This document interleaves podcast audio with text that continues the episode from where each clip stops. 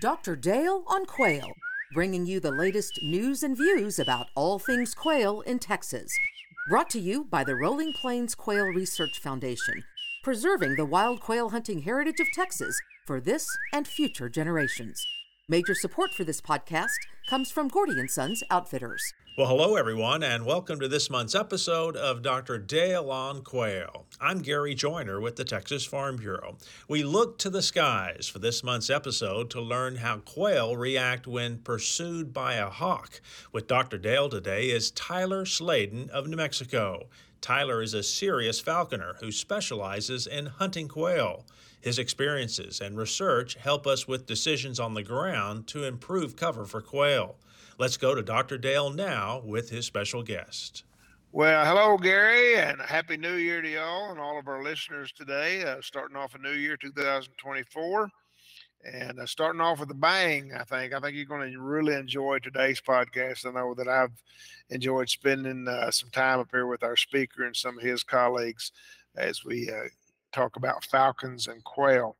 And normally when I do a podcast, like if I know I'm going to do a podcast with Joe Blow, I'll uh, precede that about two weeks ahead of time and I'll develop a list of talking points, just a little outline. I'll send that to Joe and ask him to uh, study it. And if he has any questions or whatever, we'll have a draft or two of that. But today's podcast is what I would call a target of opportunity. I didn't realize uh, as late as yesterday that are going to be recording a podcast on on hawks and quail. And so sometimes it, it just varies from the typical routine. It'll be a spontaneous discussion. Uh, our audio quality, we're on site at the Rolling Plains Quail Research Ranch up in Fisher County, and our audio quality may waver a little bit. So I would, uh, if it does, I I beg your patience relative to that. Let me take you to a Bobwhite Brigade or a Quail Appreciation Day, two programs that I've been doing for over 30 years. And if we were talking about bobwhites, which we would be, we would have a necropsy. You would be looking at a quail and we'd, we're going to post that bird and talk about its anatomy and physiology and so forth. And I would precede that discussion by saying this every single minute, every moment of a quail's life is dictated by the threat of predation. That doesn't mean that we kill all predators. It just needs to be means that we need to be cognizant. We need to appreciate the role that predation has played in shaping that bird. It's shaped their anatomy, it's shaped their physiology, their behavior. In fact, many of the traits that we love about bobwhite quail, for example, covey rises, are a function of predation. And so we, we got to appreciate, judge with heightened awareness, uh, the, the role that predation has played. And uh, predation does not get any more um, refined than uh, when we're talking about hawks and quail. Quail suffer a lot of enemies, suffer from a lot of enemies, but about between 30 and 40 percent of our annual mortality on quail here in the rolling plains is a result of predation by raptors and especially as we get into about mid-october through the end of april so when we have those wintering residents like uh, northern harriers, Cooper's hawks. Those are some of the more quail threat raptors. And uh, again, we, we don't want to ignore them and, and, exclude them from our management ideas.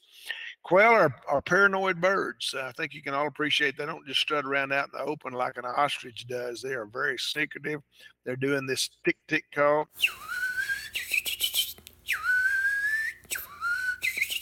So they're a very nervous bird because they're at the bottom of the food chain. As Woody Allen used to say, you'd be paranoid too if someone was out to get you. And so, with that as a backdrop, we're going to talk about uh, falconry today. And our, our guest today is Tyler Sladen. So, Tyler, give us your uh, background and, and, and how you wound up on the Rolling Plains Quail Research today. So, for the last several years, I've been supplying the Boal Research Lab with data points on where my falconry birds chase quail from and to, and then where they go on the second flush and the propensity that they are to, to go to ground. And then after a few years of that and a few other falconers contributing to that, we, uh, we were all invited out here to come chase quail here on the ranch um, and basically do what we've been doing. Uh, myself, Nathan Danforth, Brian Wood, and Steve Warby are all out here with our falconry birds and all of our dogs chasing quail on the ranch and seeing where the quail here fly from and to and what choices they make when a hawk is inches from catching them. And as quail hunters, uh, again, I'll reiterate this several times, but if you ever have the opportunity to spend a day afield with a falconer hunting quail, take advantage of it. Uh, you're all, all, eyes and ears and uh, trying to look at the world through the eyes of a quail as it's being pursued by a raptor. And it will change your opinion on uh, how we're managing property and some things that we might do. Again, uh, Tyler and I, we may vary a little bit about our objective today because I'm here to say, how can we foil the predator's uh, ability to catch quail? So I'm always looking at things like escape behavior. Obviously, he's flying the hawks and, and wants to reward those hawks. Uh, so uh, we both have a common interest in, uh, again, how quail are responding to that threat of a raptor. And shout out, you mentioned uh, the Boal Research Lab, Clint Boal, Dr. Boal up at Texas Tech, and uh, shout out to him.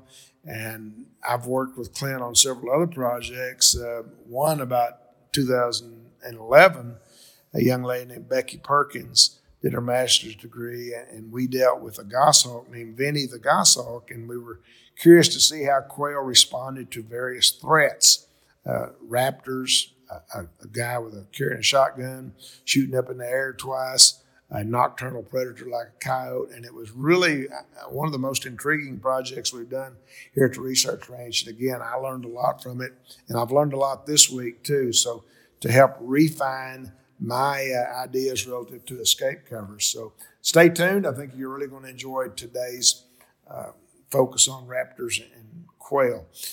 Tyler, uh, let's talk just a little bit about the history of falconry. Tell me about where did falconry originate, the sport of falconry, I guess, and uh, uh, where did where did we uh, where did we get to relative to uh, our background as far as the history of falconry? falconry? So, where falconry started is is debated. It predates writing. Um, whether or not it started in the Middle East or Eastern Asia. Um, is is debated. It's not real definitive, but some think it started in the Middle East chasing desert hare with Saker falcons and uh, Saluki and Greyhound type dogs, and then others think it started in Eastern Asia chasing pheasant um, with goshawks and other things.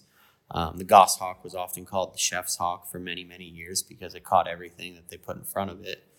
Um, but falconry is much older than firearms. It is it, it it's as old as domestic pigeons. It's as old as cave paintings is when they, they've first seen depictions of falconry. And that's something that's cool that we're still practicing and involving the sport even today. Um, there's even dog breeds that have developed around falconry, like Vizslas and Munsterlanders. And we're going to talk about that uh, dog hawk uh, relationship today, that variable, because again, it's uh, as quail hunters, we, most of us appreciate the uh, the relationship that we have with our dogs, but now we're putting in another variable in there with the with the handler, the dog, and the hawk. So that's an interesting triangle right there. Um, tell us who you brought with you this week, Tyler. Um, me personally, or the uh, the, the your colleagues that are out here today. Uh, Nathan Danforth, he flies a Finnish goshawk over over Brittany's in Arizona on quail. Um, hit Scalies Gambel's. His love is Mearns. Brian Wood, he flies a, a Cooper's hawk on quail, mostly Gambel's, but his love is also Mearns. He flies over a setter and a Vizsla. Uh, Steve Warby, he flies a North American goshawk um, on Gambel's quail mostly, and he has a setter. Um, I've got a lot of dogs. I'm mostly setters. Um, married into a woman who raises short hairs, so I have those as well. Um, and then I've also got a little Jagd Terrier that's kind of everyone's little favorite mascot when they see me. Um, and let's and talk. I've got a goshawk um, of the Russian subspecies, so from the Ural Mountains of Russia. Okay, let's talk about that that little dog you brought with you because he seems to be the the uh, ringleader in, in, many respects out here. Talk about him. Oh, Mouse. Her. She's a she's a Jagd Terrier.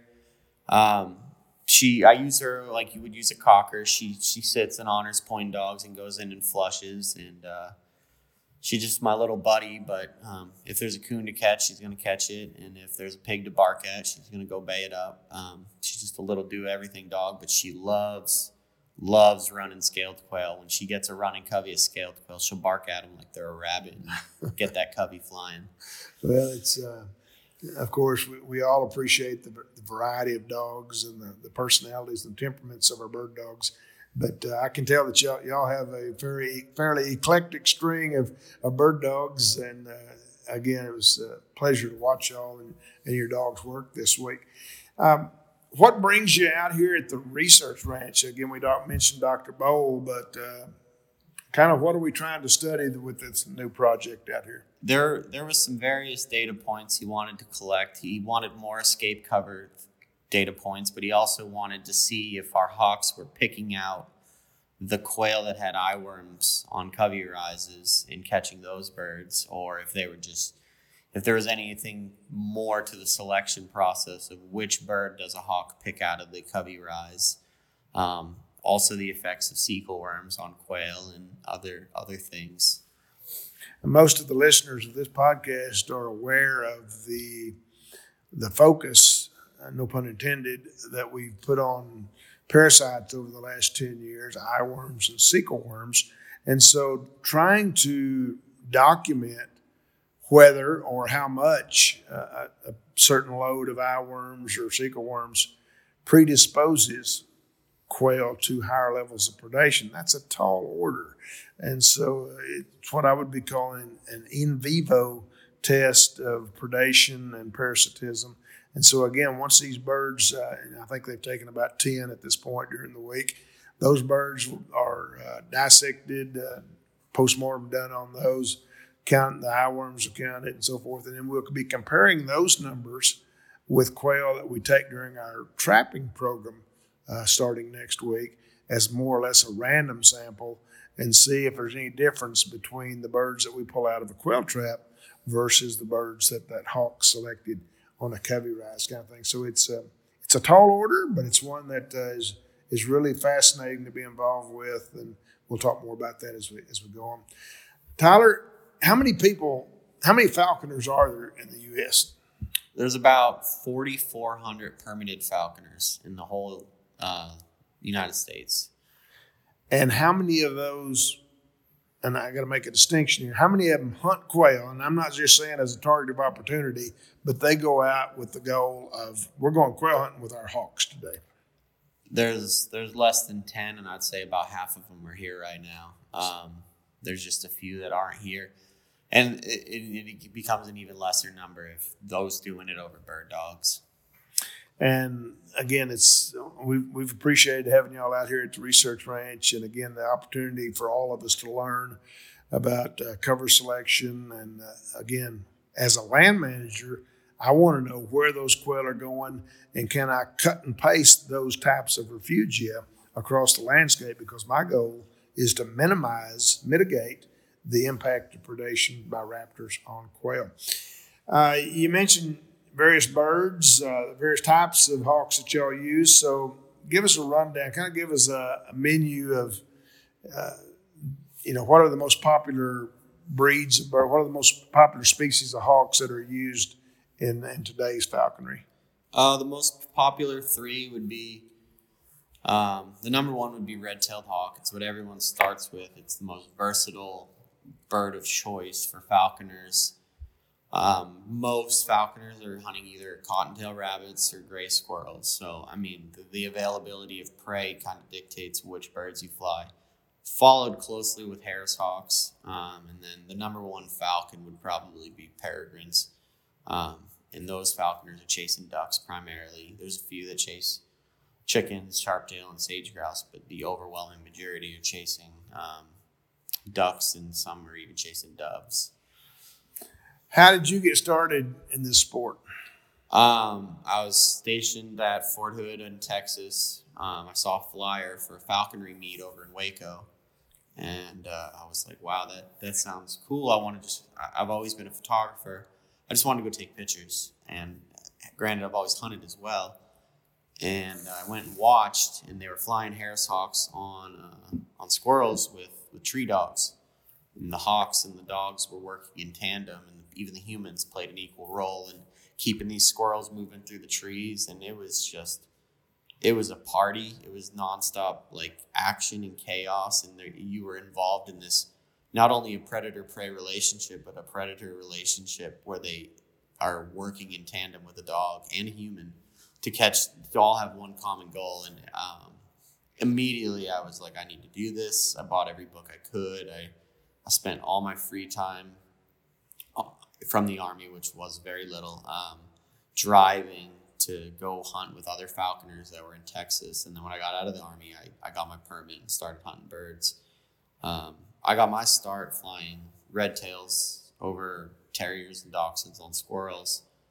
Um, and then I trapped a Harris hawk in Arizona that had quail in one of his castings when I trapped him. So I knew he already had been catching quail before me. So I linked up with a falconer in Missouri that was also an expert at hunting quail, and I caught some quail with him. And uh, I fell in love. The it was a dog hawk relationship, but it was a different one. The covey rise with a hawk and a dog. It was I still feel the same way walking into a covey rise years later, and uh, I I ended up hunting quail with that person a lot over the years. His name's Michael McDermott. He he kind of wrote the book on it, and it's it's had a resurgence in popularity. Um, but there's no looking back now. It's all I want to do. Every year, there's no question of what I, I just want to keep catching different species of upland birds with my bird dogs and my hawk. Well, you told me that you've had pretty good success as far as the variety of game birds that you've caught. So, uh, give us a list of uh, what's on your, what's been on your uh, your your uh, list of achievements relative to game birds. Um, so I've caught five of the six quail species in the United States um, with a hawk. I have not caught mountain quail. They're they're still they're still in my sights. Um, I've caught huns. Um, woodcock, snipe. I've caught um, pheasant. Um, I really want to get the current bird I have back up to Montana and catch some sharptail, and I'd love to give him a chance at some prairie chickens. Um, I've had the chance to gun hunt every bird in the lower 48, but I, I, I, have not caught all of them with my hawk, and I don't think I'll stop until I do. Well, it sounds like you're making progress on that goal. Out of those various birds, game birds that you talked about, which do you find is the most challenging with hunting with a hawk? Um, prairie grouse, any of the prairie grouse, sharptails, and chickens. They're they're a lot faster than people think, and as this as every month goes by in the hunting season, they just get more and more savvy, and their hive mind becomes bigger as they be, group up into their winning, wintering flocks. Um, as far as the hardest quail, obviously mountain quail are going to be the hardest for a hawk just because of where they live. But I find um, all quail to be uniquely challenging in their own ways. I, I, with, if you remove mountain quail from the equation, I don't think, I don't really think any quail species is easier than the other. Depend, it's just terrain dependent. Um, quail hunting with a hawk is 50% skill and 50% luck. Sometimes quail just make a mistake and the hawks capitalize on it. And we're going to talk more about some of those behaviors that a quail uh, demonstrates in the presence of a hawk a little bit later. I want to back up just a little bit. I, I overlooked something I was surprised to hear about. Uh, and hunting squirrels with hawks. I mean, I, that wasn't on my radar screen, but you said that originated in Texas. It, it I don't know if it originated, but it was definitely the, the, the man that kind of wrote the book on it. He's uh, Gary Brewer. He's over in Tyler, Texas, and now they have an annual squirrel hunting meet with hawks over there that gets bigger and bigger every year, put on by a woman by the name of Britt Perry, who's also a biologist. Um, it is it is largely popular and it, it is it's very easily a spectator sport too because every, the more sets of eyes to keep an eye on that squirrel, the more chances that hawk has and help. And it's it's a blast if you can get out squirrel hunting with a hawk and a falconer. It's it's my favorite thing that is not quail hawking. Like if I had to pick something else, it'd, be what be what I'd do. Now, when you say squirrel hunting, is that fox squirrels or gray squirrels or both or what? It's primarily gray squirrels that you do. I mean, people do hunt fox squirrels where they have them, um, and then there's a lot of that overlap where gray squirrels overlap with fox squirrels. However, they don't really chase red squirrels, pine squirrels, Abert squirrels. There's a few falconers that have caught Aberts, and uh, the red squirrels have been caught, but I don't know anyone that goes out and leaves their house saying, "I'm going to go catch a red squirrel today." But gray squirrels is kind of everyone's main target.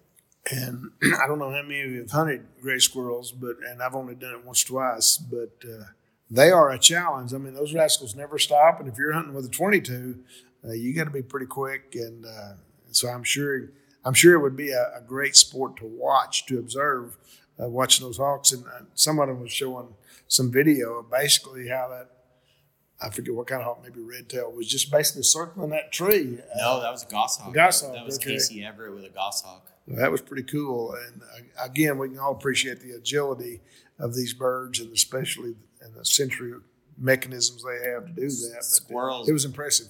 They definitely squirrels definitely have a lot in common with quail when it comes to a falconry sense. Is you get a good flush on either, and they're going to try to go past a lot of what you would perceive as good cover to find a hole. They, they, they know where those holes are in the woods. They'll run past the best trees in the world and they're going to a specific tree with a hole. Um, and that's where most squirrel chases end if they don't get caught. And we're going to talk more about that because that's one of the greatest take home lessons for quail managers is those uh, storm shelters, as we'll call them later on. Okay, we, you talked about how you got started. If somebody uh, was was interested in saying, I think I might like to try that, how would one get started in falconry? So there's a national organization which will help put you in touch with your state clubs. There's the North American Falconry Association. You'll hear it called NAFA. Um, and they've got people that'll answer your messages and put you in touch with your state club. Every state, pretty much in the lower 48, and actually in Alaska, have, has a club. Um, and most clubs have what's called an apprentice coordinator, and they'll they'll get you in the field or try to with someone, and they'll help you coordinate with your state to take your test and get your permit. And then once you have your permit, you kind of look, you want to find your sponsor. And They're going to shadow you for two years and help you through the process of trapping and training your first bird and then kind of oversee it all. Um, and then after you're done with that and after you're catching wild game under their supervision, they kind of cut the, uh, cut the reins off and let you loose um, turn you out to pasture and go fly other birds or keep flying red tails or kestrels if that's what you want. Um, but that's that's the the abridged version on how you get started. And my best advice is to go see a bunch of falconers fly. There's so many flavors of falconry, and you kind of you're not going to know what you want to do until you've seen it with your own eyes. Um, it, it's impressive. It's impressive to me. I don't think I would have the uh, the patience or the dedication to make this work because you're basically working with those hawks. I mean, it's a full time commitment, isn't it?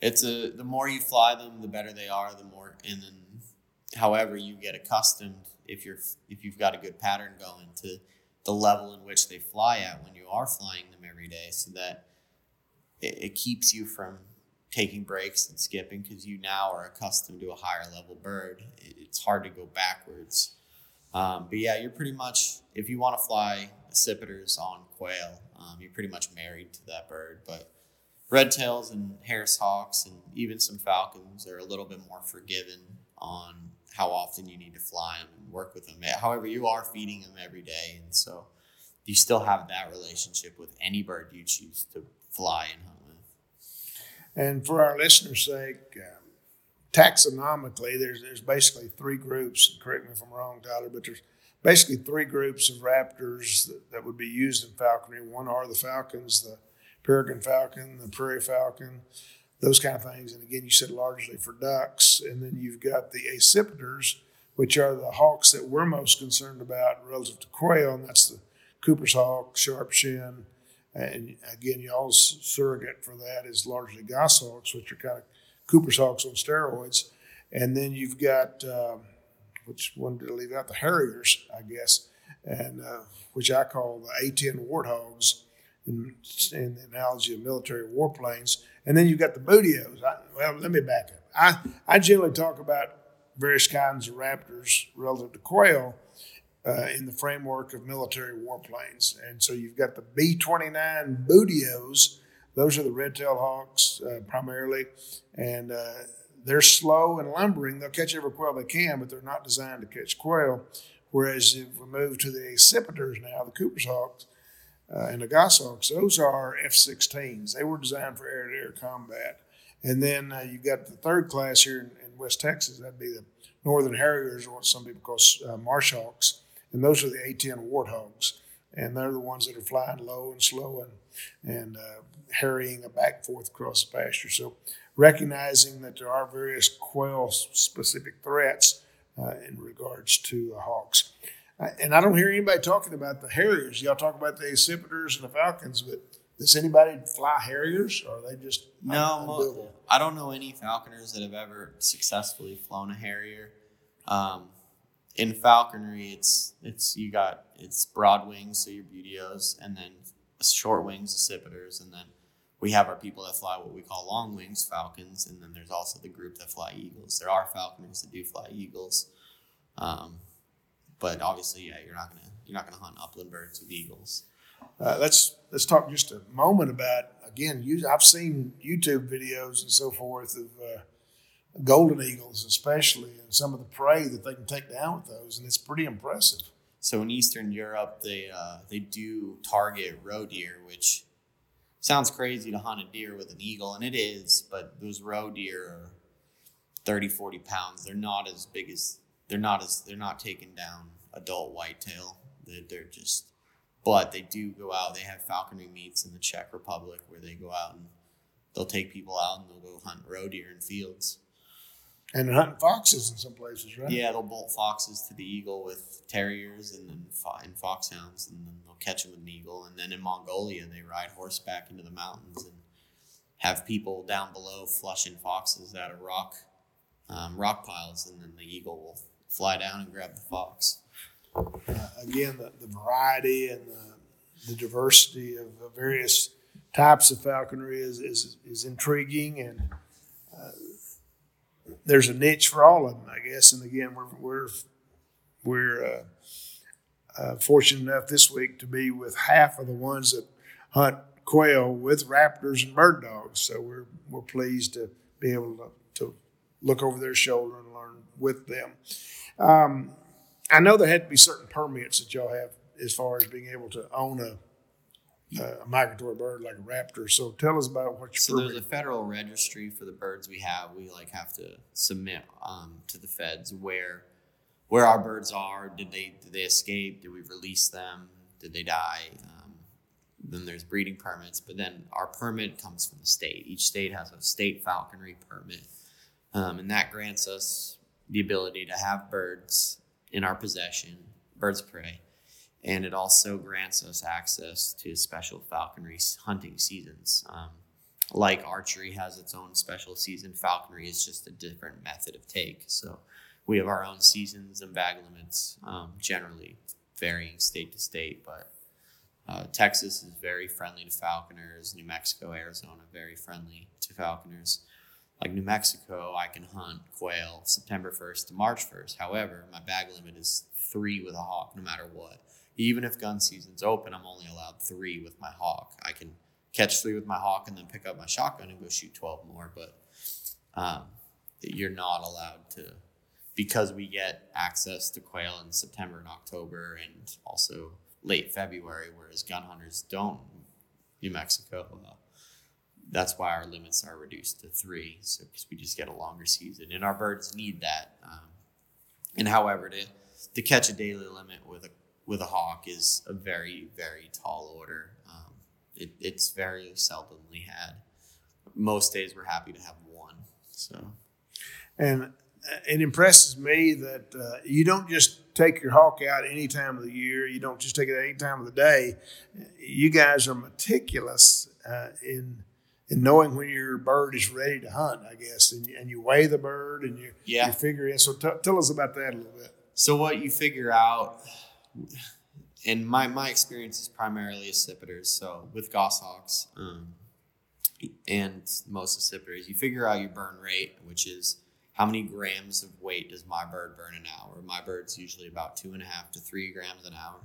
So based on that, if I weigh him at 10 o'clock at night, the night before, I know what time he'll be ready to hunt, which is generally three o'clock. So I generally hunt my bird three o'clock till dark, and I'm walking back most days with a flashlight in the pitch black because if I've got a dog on point, I'm to go flush those quail and try again and try again. And even on days where I say I'm only to catch one and be done, I, I just if my dogs are doing it right, I'm to keep trying. So, yeah, we're we're we control our birds through their weight, and so once we learn our burn rate, we can figure out when our birds are to hunt best and and that number changes a lot. Wind um, crowds terrain um, how hot it is all changes that our target number for our bird. And it, it's there's a lot of guesswork but it's it's a lot of educated guesswork. So there's no there's no exact reasoning on what our birds fly at and why. It's we just kind of have to use the rule of averages and kind of figure it out well, I can tell by by being around you four guys this week that y'all are real addicts. I mean, you've got a real uh, addiction to to your birds and to the hunting quail with raptors and bird dogs. So, how many days a year do you spend chasing quail? Uh, generally, I try to hunt 150 to 180 days a year with my hawk chasing quail. Wow. And what states? Just mainly Arizona, or you I live in New Mexico, but I do hunt a good bit of Arizona. I always I always find my way over to Texas. Texas is real good to veterans, so my hunting license is free over here. So um, I try to start my season Montana, North Dakota, sharptail hunts. Um, but so this year, the bird I have now, he's caught five upland bird species in six states this year. So we've caught game in Kansas, Iowa, Montana, um, Texas, uh, New Mexico, and uh, uh, Nebraska. So.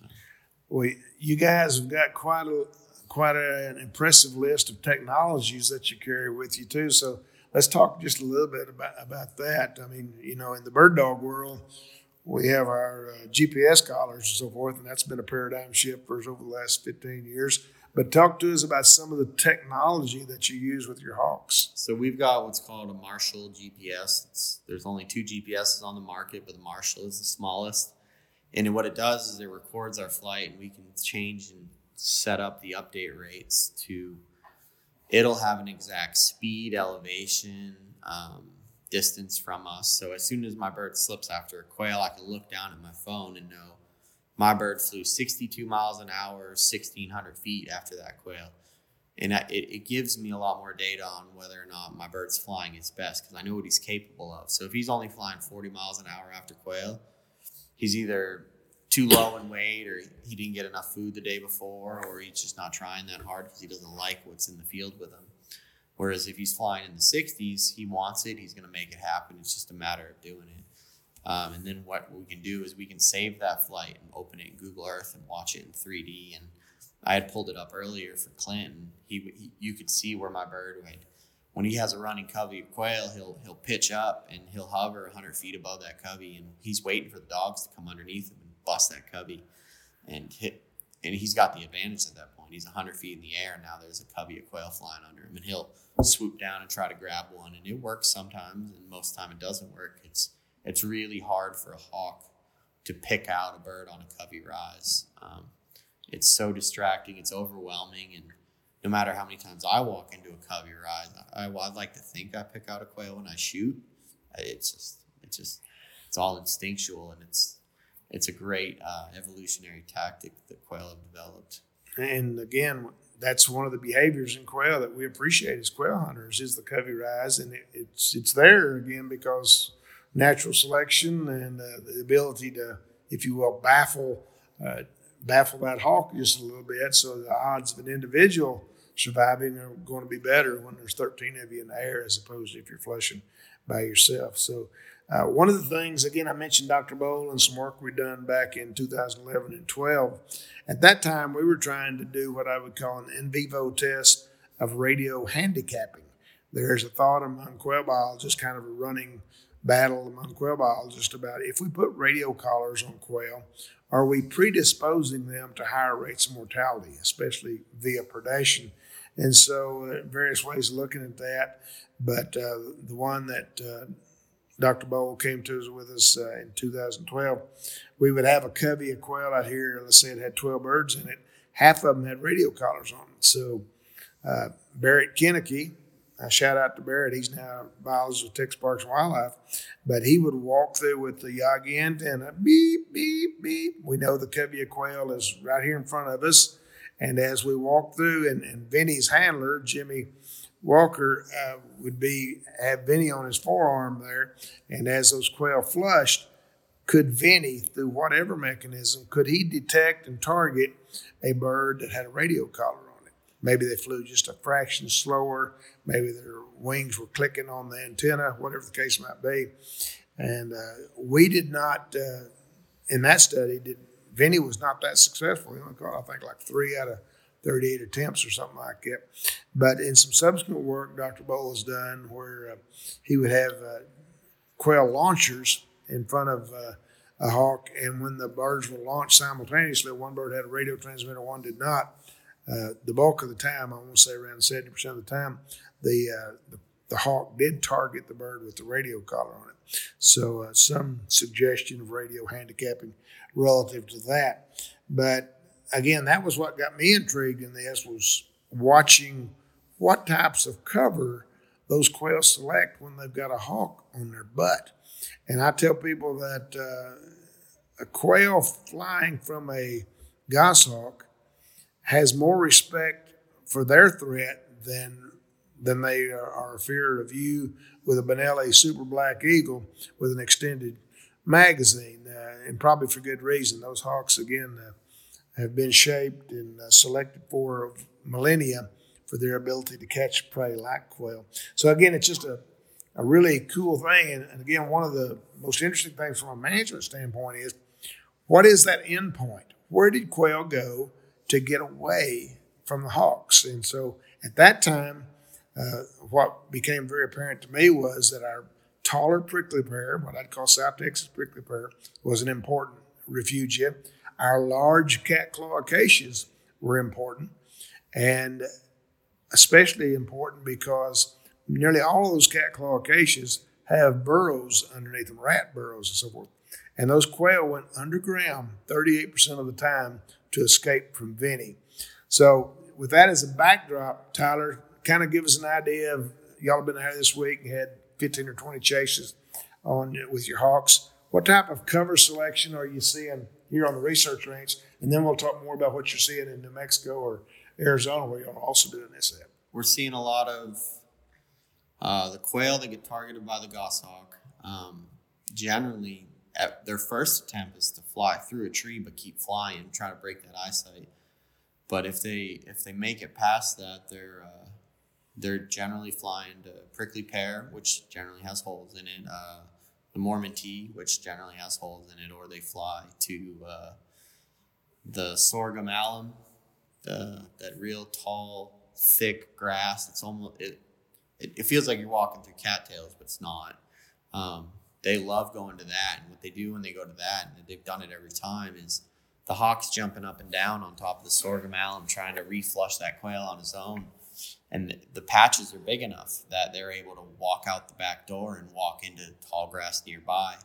And the hawk's sitting there jumping up and down like he's in a bounce house, and the quail's already left. He's gone. He, we watched him walk away, but we're just watching what see if the hawk can figure it out, and they they, they can't. Um, almost uh, just just the time I've been here. I mean, my hawk's caught four quail here, and uh, no, he's caught yeah, he's caught four quail in three days, and I'd say he's catching one out of 12 chases. And so that's a real low success rate compared to what I'm used to out in the desert. Um, he, he's getting his butt whooped by the property here. And uh, we even had one fly to a rock outcropping yesterday, and it went subterranean in the rocks. Um, so it's it's been really cool to see where they go here. And it makes you it makes me appreciate bobwhite more because I'm used to bobwhite out in the Shinnery Oak Flats in eastern New Mexico where they don't have as many options. It's it, the, the our birds are a lot more successful out there on quail, whereas here they have they've got a lot of points of refuge and uh, they know where they are. And I'm taking that as a compliment. Uh, again, that uh, via our habitat management and via our brush sculpting, and again, appreciation for how various plants uh, benefit quail, that our habitat management is uh, has been somewhat successful in terms of foiling of those raptors. And so, again, I I do that. I, I you know that's a mark on my wall that I'm proud of. To think that it, it's it. I mean, generally at home it's like one out of five, and here it's been like one out of twelve for my bird specifically. And this is this is a bird that's very seasoned. He's caught four species of quail this year, and he's caught over a dozen pheasants. And he, he's very good at what he's doing. He, I mean, albeit he's young, but he he's caught a lot of Mearns in the air. He's caught a lot of scalies in the air. He's caught a lot of Gambel's in the air, and he's only pulled one bobwhite this whole trip in the air. So it's and that was kind of a awakening for me. of Again, watching Vinny the goshawk and these guys hawks this week is that uh, catching a, at least a bob white on the wing, which is again my paradigm was that that's where the you know they're uh, if you've ever been out of field and you've heard a quail screaming bloody murder, and then you look up and he's got a Cooper's hawk right on his butt, uh, that's the picture that I'd envision was them actually snatching the bird out of the air. But that doesn't happen all that often, at least no, over here, does it? I'd say if it does happen, it's usually after the covey rise and you're, you're when you're hunting down singles. Um, to pull a quail on in the air off a covey rise is, is a very special moment, and it, it, generally, in my experience, it's usually a juvenile bird. It's usually a bird of the year. Um, it's very, very rarely an adult bird. Adult birds are they got way more tricks up their sleeve, and they know where their covers are. That's that's what gives credence to what I call the old rooster hypothesis, and that's a story for another day. But uh, I challenge you, you folks, as you're quail hunting, have you ever been in that covey rise situation where there's two of you and the covey rise comes up, 13 birds, and bang, bang, bang, bang, you empty your over and under, and then just about the time you break open your gun, here's a late rising bird, and that's what I call a late rooster or the old rooster and so I've got a number of data points where we, we intentionally hold back for that bird that flushes three or four seconds later, and almost invariably, in fact, I'm I can't think of an exception. It's always been an old bird and typically an old rooster. So uh, there has to be some experience and uh, survivability that accrues to uh, to age and experience.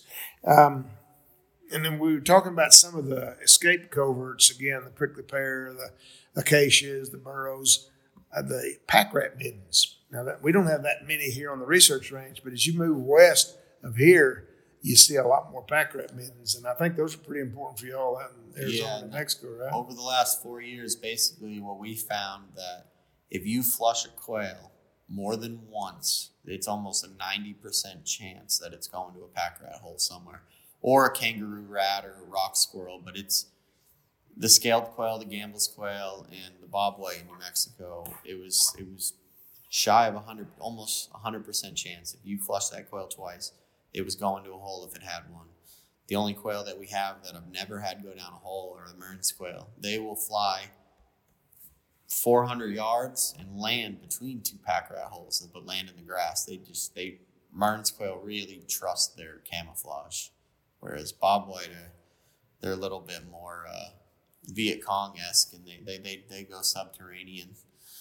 And that uh, we didn't in our list of honey holes, our list of storm shelters. There, we didn't talk about grass. But again, one of the revelations that I've seen this week, and you mentioned the sorghum almum. Sorghum almum is often planted. Uh, it's a typically just a two-year kind of a plant, unless you disturb it and you can kind of keep it going. Uh, not that great on food production, but it, it's great cover. It's a it's a cousin of Johnson grass, and so you can you've all been around that. But those quail, and I want to talk to you about something that y'all alerted me to. You were on three coveys of quail on about 40 acres, and tell us what happened. So it was three coveys of quail within 40 acres, but what the quail that the hawk picked out of each of those coveys, and these were covey rises, all flew to the same patch of sorghum almum. So three singles off a covey rise of three different coveys all flew about 200 to 300 yards past a lot of good cover to some really good cover and they, they all got away they all lived. And that's, again, this patch of sorghum almum he's talking about is in a drainage in a, in a bottom, and it's not over a quarter of an acre in size, kind of thing. So, again, this brings up the whole idea about uh, cover types, cover selection, escape cover. And escape cover, we've all say, well, quail need escape cover. But we've been fairly cavalier as far as, far as, as quail biologists about what we assign as, as escape cover. And again, it, you're going to get a whole new uh, appreciation of escape cover when you watch that quail escaping from a hawk. And what we perceived historically as, as escape cover ain't escape cover in the eyes of a quail. And again, they're going to pass over a lot of areas. Some, some of these flats are 400, 500 yards, which is a long ways for a quail to be flying. And again, they got the afterburners on. They're six feet above the, the ground kind of thing. That hawk's right on their butt. And they'll go over a lot of country. And you mentioned this relative to the squirrels a while ago. They go over a lot of country that we said, well, that's a good spot to duck into. They don't duck into it. But then all of a sudden they just zoom, they drop down. And uh, it's, it's one of several storm shelters. And uh, again, we, we can have an appreciation. I was raised in southwestern Oklahoma in Tornado, Tornado Alley, so I know all about storm shelters. And I know all about when those storm sirens ring, you got a limited amount of time to take cover, and that's kind of the way the quail are. So, Tyler, let me ask you again that quail, again, those three quail that y'all were chasing, and they all flew in the same little patch of cover. If we'd have come back out there in a week and you flush those birds again, do you think they'd have gone back to the same place? Absolutely. Um, I, at home, there's there's some fields near my house that if I'm running short on time, I, I hunt them a lot. They get hunted a lot. And generally, I only try to catch one quail and leave those coveys alone. But I've hunted, I've been hunting those same coveys for seven years. I don't even have to look at my phone. I don't have to look at my receiver. If I see my bird fly a certain way on a quail's rear, I, I can already tell you which three holes those quail went to. I know exactly where the, and they've been doing this for years. So this is generations of quail. I mean, um, so they know and they, they, they must teach each other or something. And uh, I can tell you, if I see him fly to a certain juniper, I'm like, nope, there's some badger holes under that juniper, and we're not getting that quail out, whether we had an excavator or not. It's they they know those holes like the back of their hand. They're like little homing missiles, and they fly to their respected hole. And that again, as a quail manager or just student of quail, you really you stand stand amazed at that. And again, intergenerational transfer. You know, how did how did that rooster communicate that to the to the was there some leadership within that covey? I often say that there's a first lieutenant in the covey, and when a particular threat comes upon quail, you'll hear that. I don't know if that's the uh, embarking out the orders for the escape plan. That's the way I speculate it as, but just uh, just the ability for those quail. And uh, I'm going to give you another example. If we're trapping quail out here at the research range, when we trap 10 quail, we put them in zipper pillowcase. And so we take them into the lab and leg band them and weigh them and those kind of things. And then the next morning, we take them back to the same spot and we release them. Well, if we release those birds all at one time, of course, obviously they'd, they'd fly to the same general area. But if you take those birds out of that bag one bird at a time and release it, it's going to fly from point A to point B.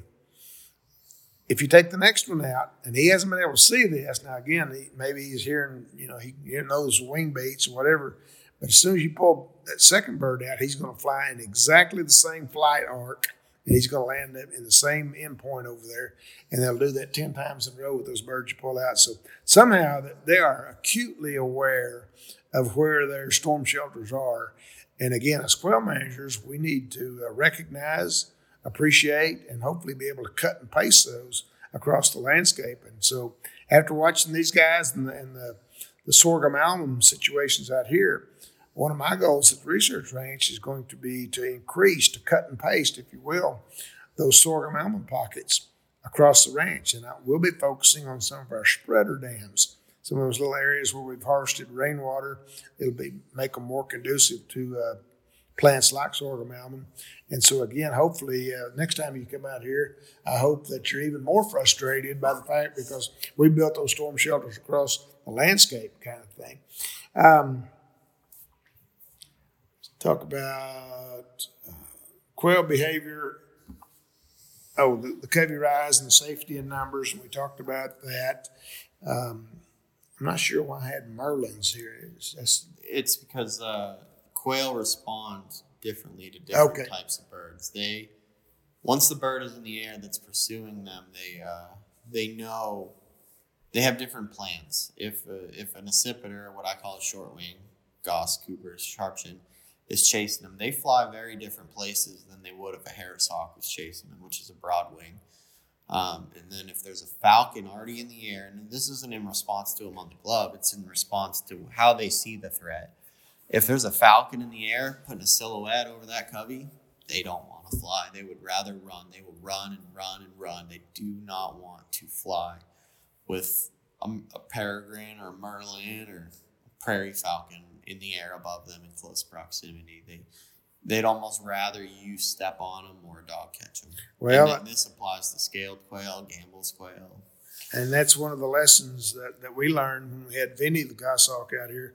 Barrett has a size 13 shoe, and as he was walking through, beep, beep, beep, the quail are right here. I don't know why they're not flushing, but they're right here. Oops, he'd stepped on a quail. And I think Barrett wound up killing more quail by stepping on them than Vinny caught. But the point being that the quail have an awareness of that threat. And again, they would rather face you with a Benelli shotgun than they would face that goshawk. And I heard Dr. Boal, as we were talking about that years ago, and Jimmy Walker uh, hunting with their prairie falcons and so forth, that when they uh, when they got a prairie falcon above them there and they're hunting ducks on a farm pond, let's say, those ducks won't fly. They'll get out of the water and go into the grass and hide because they won't fly, uh, knowing that that hawk, that falcon is above them like that. So again, the the respect, if you will, that these, these birds have for their uh, raptor threats is, is really incredible and, and something to see. So another thing that I ask y'all about, again, here at the research ranch, dealing with our radio mark birds, uh, the technicians, if they get a mortality signal on the radio, which is basically a, a regular signal goes beep, beep, beep. A mortality signal is twice the pulse rate. Beep, beep, beep. And so if they hear that, well, then they move into what we, what I call CSI, Quail CSI, crime scene investigation, and they become Quincy or Horatio Caine or whoever to try to look at the evidence at the kill site and make an educated guess. Was this killed by a raptor? Was it killed by a mammal? Was it killed by a snake? Uh, what the various uh, cause specific mortalities might be. So help me. Um, you, you birds caught a hawk. How does that bird begin to dismember or disable that quail? So with an accipiter, um, falcons will reach in and bite the neck, but with an accipiter, they're just going to eat things until they die. But before they start to eat things, they do what's called plucking, and it's why I'm able to get all these quail this week away completely alive before I hand them off to Dr. Boal or someone. Um, the first thing I've seen a goshawk do, and this is all the goshawks I've had, and this is all the quail I've caught, is they pluck the wing feathers almost instantly. They're going to pull every wing feather off that wing, and they'll do it in seconds. Uh, and I, I think it, it kind of com- they do that because if they get, that quail gets loose from their feet while they're trying to eat it, they can't fly now. They're going to look like a Boston market chicken running down the road. Um, even yesterday, I got my bird off of that quail within 15 seconds, and it didn't have a single flight feather left. Hmm. I was just barely able to tell that I had caught a juvenile with those juvenile coverts on the wings. Um, and I was trying to get them off as fast as I could, and I was right there when it was caught. So uh, generally, I, I see an accipiter bite each feather one by one and pull it off and flick it, but they do it very fast, like a little machine gun. And eventually, I, I joke and say my bird believes in the philosophy of no feather left behind. He's going to pull every single feather off that quail before he starts eating. And that's one of the things. Again, that's that's some of the physical evidence that we look for at the kill site to, to again make that decision: was it killed by a mammal or a raptor, or whatever. And we look at uh, little crimp marks in the feather shaft because that's where the bird has plucked those feathers out. So again, there's little clues, little forensic clues, if you will, that we can look at and uh, hopefully make a, an, an honest assessment of what that uh, cause of mortality was. Um, let's talk just really quickly about the interactions between the bird dog and the hawk. In other words, I wanted to bring my two dogs up here this week so they could get out, but Clint said they don't really want anybody's dogs but theirs because of the relationship that your dogs have with your birds. And you never really know how it's going to go when you introduce a new bird dog to a hawk. Generally, if it's an older dog, an experienced dog that ignores sparrows, ignores crows, ravens, and other things, and, and just just just a, a made bird dog, they get one sniff of that hawk, and that hawk throws his hackles up and flares his wings. They and they're smart enough; they read the body language, um, and then they just kind of ignore it. They recognize real quick, generally, that a hawk is not prey. Um, some dogs they're just so prey driven they don't care. Um, typically, the German sort. Um, however, most my English setters uh, over the years have they recognize it real quick, and they they just all right, the hawk got it first. They honor that, and they, they, they treat it like they would if another dog was retrieving a bird. They just, all right, I'm just going to go look for another covey. Bye. Um, my terrier, you, there's a lot stronger conversations I had to have with my terrier to kind of respect the hawk because terriers, they hunt anything. But bird dogs, they, I, they have shown me that hawks smell nothing like a game bird. Uh, most dogs get one whiff, even like six month old setter takes a quick sniff and they're like, eh, that's not that's not a quail. That's not why I'm here. So um, it, has been cool to see. And uh, my Vizsla, however, he has made it his dying wish to um, help the hawk no matter what. It, it's it's the hawk doesn't the hawk respects my Vizsla and he understands he's an important part. But my, my Vizsla is like that a dog that wants to be his friend that is just allowed to tag along. If, if my hawk chases a quail over the ridge, my Vizsla's eight feet behind him running as fast as he can. So, um, and he'll lay down on a kill right next to him and keep coyotes and bobcats and other birds. Um, we run the risk of prairie falcons coming in and robbing our birds of what they just caught, or red. A lot of red tails try to steal quail from our birds, and um, birds of prey are very big pirates. They they will pirate anyone else's kill, and it's it's uh, the dogs definitely help mitigate that. As a quail hunter, bird dogs and quail in, in Oklahoma and Texas for many many years, there were two things that I noticed yesterday that I thought, hmm, you don't see this when you're hunting with these guys falconers. One is blaze orange. I'm, I'm a big believer. Of, I've got colleagues and shotguns. I want all blaze orange I can get. And the other one is y'all were picking glochids, the little spines from the prickly pear. Y'all were picking those out of your hawk's feet last night. So. Yeah, he, uh, he the first slip yesterday, covey rise, picked a single out, flew it uh, 200 yards, and it went to that chest high prickly pear. I, I took one look at it and I said to my buddy Steve, I was like, you got a better chance of curing cancer than getting that quail out of that prickly pear. We might as well leave. But my hawk doesn't believe us. And he was running back and forth on the, the prickly pear pears and all those those glochids were getting in his feet. And if you leave them, they'll get they'll get impacted and infected. And a hawk that has feet that are injured or has has a foot injury, it's I mean they spend their entire life on their feet.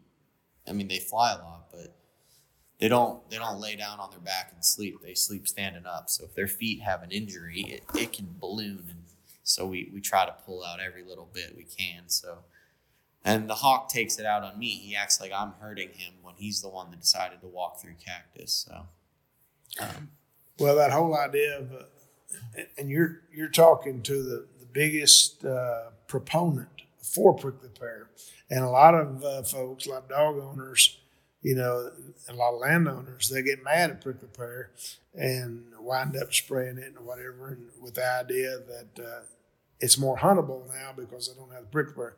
My philosophy has always been I want to err on the side of, of the quarry of the quail and if there's quail in there, those hunters will find a place. You know, they'll find a way to get after them. But what are your what are your thoughts and attitudes about things like prickly pear? Uh, I love it. Anywhere, I, I love anyone that curses quail because it not only keeps predators out and makes them hard to hunt the quail, it keeps other bird hunters out. It keeps other humans out. And um, I I have a healthy respect for prickly pear and cactus.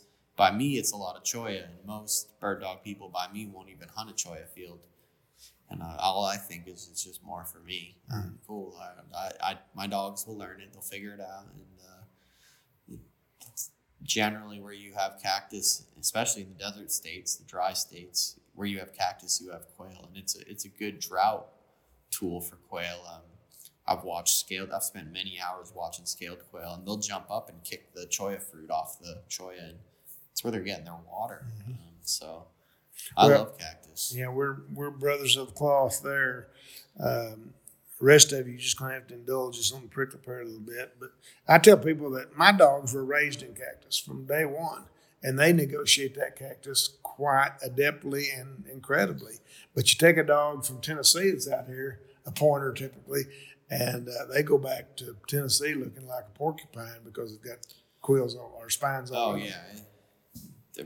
When I when my puppy when I'm raising a puppy, twelve weeks old, they're they're out there following me through cactus fields, and I generally don't pull spines. I uh, it was funny the techs were reaching over and pulling spines on one of my young dogs, and I said, "Leave that dog alone." She needs to learn to navigate the cactus and that there is consequences. Now, I mean, they get balled up real bad with sand spurs and cholla. I'll help them out, but some prickly pear spines they can figure out on their own, and they need to learn to. My Gamora dog, she'll. You got to watch her run that that carpet that carpet prickly pear. She looks like she's doing the, the black swan ballet running through that stuff. She, she every foot placement is deliberate. She's like a little mule going through Mhm. that. Yeah, So- I've, I've seen that. Like I said, it's it's incredible. Now I will say there's one exception to that, and that's uh, the dog cactus. I think is what they call it, but it's it's a nasty, and it gets in your legs and so forth. It's a nasty one to be around. But regardless, have a respect for prickly pear. It does have some uh, benefits, many benefits to quail. Let me ask you, Tyler, as a quail hunter with falcons, and again, you got to appreciate my perspective. We're trying to foil your success. So, what would you say from a management standpoint, if you want again trying to shift that odd to the quail and away from the hawk? What would be some things you'd think about? Uh, more, more pack rats, more oaky cut, like anything shrubby and and the cat claws. Our hawks can't punch through that cat claw, especially when it's waist high. And the quail have like a subterranean highway they run in it. That stuff makes it real hard for hawks. And then the other thing is just a consistent, just consistent grass height.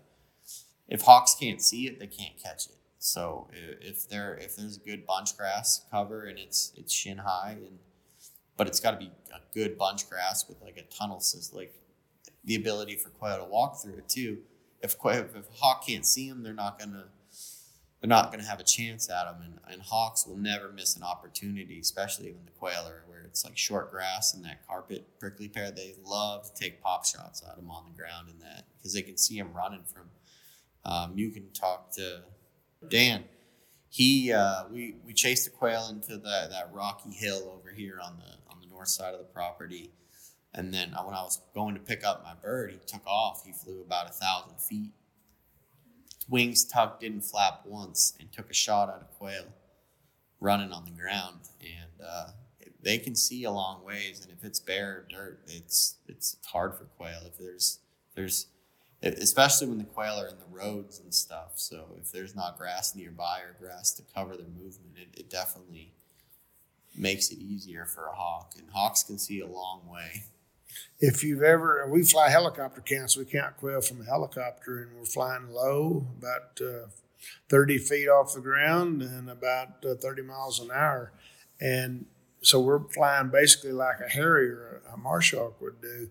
And you think, my gosh, our quail are so vulnerable to this because they're very easy to see from a helicopter when the cover is light, or we've had a drought kind of situation. So again, it, it really makes you. Uh, makes you cognizant of uh, the cover needs for escape cover and again screening cover to avoid that to um, let that quail be less visible and hence less vulnerable to a quail. I want to back up one thing. You talked about hunting Mearns quail and you talked about topography as part of that equation and how quail would, uh, Uh, as I understand it, kind of go over a hill. And as soon as they did, they'd drop down and the hawk would lose sight of them, kind of thing. So I recently learned that the reason Mearns quail like those 45 degree slopes and those canyons is not just because they like that. That's just not their terrain choice. It's because of two reasons. The oaks that grow, they get the perfect amount of sunlight down in those bottoms to produce the most amount of acorns, which Mearns quail eat. But what they also do is when a hawk chases a Mearns quail, the number one way I, I lose a Mearns quail and I do not catch a Mearns quail with my hawk is they crest that hill with the hawk 20 yards, or not 15 yards behind them. And as soon as they crest that hill, they dump and they've got grass everywhere. It's as good as gone. You're not finding that Mearns quail again. You got to go look for another covey. And they use those hills just as a, a mask. That's that's their that's their way to break eyesight on a hawk. And the Mearns are very good at that. Mearns do not fly to holes. Mearns do not fly to pack rat nests. Mearns rely completely on hills and good grass. So if, if Mearns don't have the grass or the hills, and they're out in the open flats, they're they're at a they're at a huge disadvantage. Well, we're coming to the end of the of the podcast, the discussion. So uh, again, as you contemplate your management, be cognizant of those storm shelters out there, that the cat claws, the pack rat middens, uh, various other ones that we've talked about, the sorghum almum patches, and be thinking about number one, can you recognize those? Do you appreciate those? Do you judge them with heightened awareness? And then how do we preserve them? So again, uh, being uh, mindful when it comes to brush control operations, uh, land management opportunities, and so forth. Trying to change that equation from favoring the enemies of the quail to the in favor of the quail. That's always a, a fulcrum that we need to be aware of. Is if I do X management practice, did I favor the enemies of the quail or did I favor the quail? And as a student of quail, you would hope that you're going to be favoring the quail. My um, my exhortation to you, my homework assignment to you is again, if you have the opportunity to spend a day afield with a falconer, take advantage of it.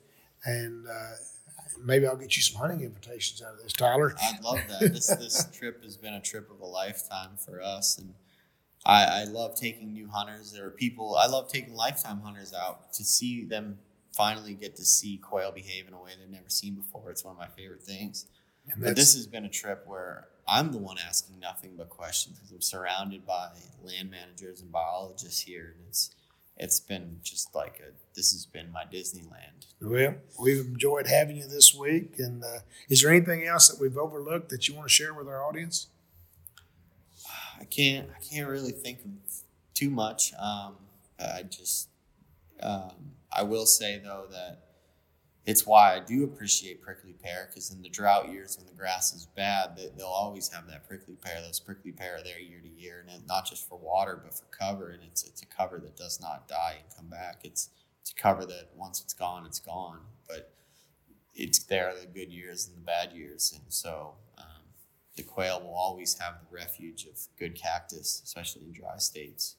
Well, again. Um knowing your plants and knowing how to manipulate them. That's the two rules that I say for plant succession and recognizing and appreciating what they do for quail. Uh, we're going to bring it to a close here. I want to remind you all that I always refer to you as our eyes and ears what, as far as what's going on quail wise on the back 40. So please keep us in mind as you're afield. I've got several homework assignments for you. One is always be cognizant of any weird quail that you see. That could be skeletal anomalies or a cloudy eye or a, a gizzard that looks like pickle loaf. Always be mindful of those. Uh, if you see those, uh, contact me, D. Rollins at quailresearch.org. Many times we'll ask that you put those in a Ziploc bag, put them in the refrigerator, not the freezer, and let us uh, send those down to the diagnostic lab for some uh, screening and, and so forth as far as possible diseases. I want you to be mindful of the crop fat, the fat stores that a quail will have between its crop and its breast muscle right there. Uh, it's been a little alarming to me out here of the birds that they've taken this week, again, late November, that we're not seeing any more fat on the birds than what we are. I mean, these birds at this time of year, and some of these, in fact, most of the quail are taken from our fed pastures, uh, which, which we'll go into later, but they have access to milo and uh, we're not seeing the crop stores that I would think would be important uh, as we get that January blizzard coming on. So, uh, as you're cleaning birds, if you see birds that either do or don't have crop fat, well, take a shot, take a photo of it, and uh, send that to me, and be anxious for your reports. And then also be mindful of feather piles as you go hunting. If you're finding uh, more than one feather pile a day, and sometimes we've had a rash of those, that's a suggestion that something's going on out there, whether it be disease, uh, inclement weather, or whatever. So I'm always anxious to hear about that. And then uh, lastly, again, I want to I want to remind you that our Quail Masters class for 2024 is now recruiting, and those will be open until about April 1. So if you have an interest in learning more about Quail Masters, go to our website, quailresearch.org, or uh, give me an email at drollins at quailresearch.org and get signed up for that. We hope to have a full class, know, 40 students of quail as we uh, enter April for that. And with that, Gary, again, Happy New Year to y'all, and I look forward to seeing you again next month. Thank you so much, Dr. Dale. What a very interesting conversation. Thank you, Tyler, for sharing your insights. We can all learn from your experiences and research as a falconer. We hope you've enjoyed this month's podcast. For more information about the Dr. Dale on Quail podcast and past episodes, go to the website of the Rolling Plains Quail Research Foundation at quailresearch.org. I'm Gary Joiner of the Texas Farm Bureau. Thank you for joining us today. Until next time. Support from Gordy and Sons Outfitters makes Dr. Dale on Quail possible. Gordy and Sons, the finest hunting and fly fishing shop to be found. Find out more at gordyandsons.com.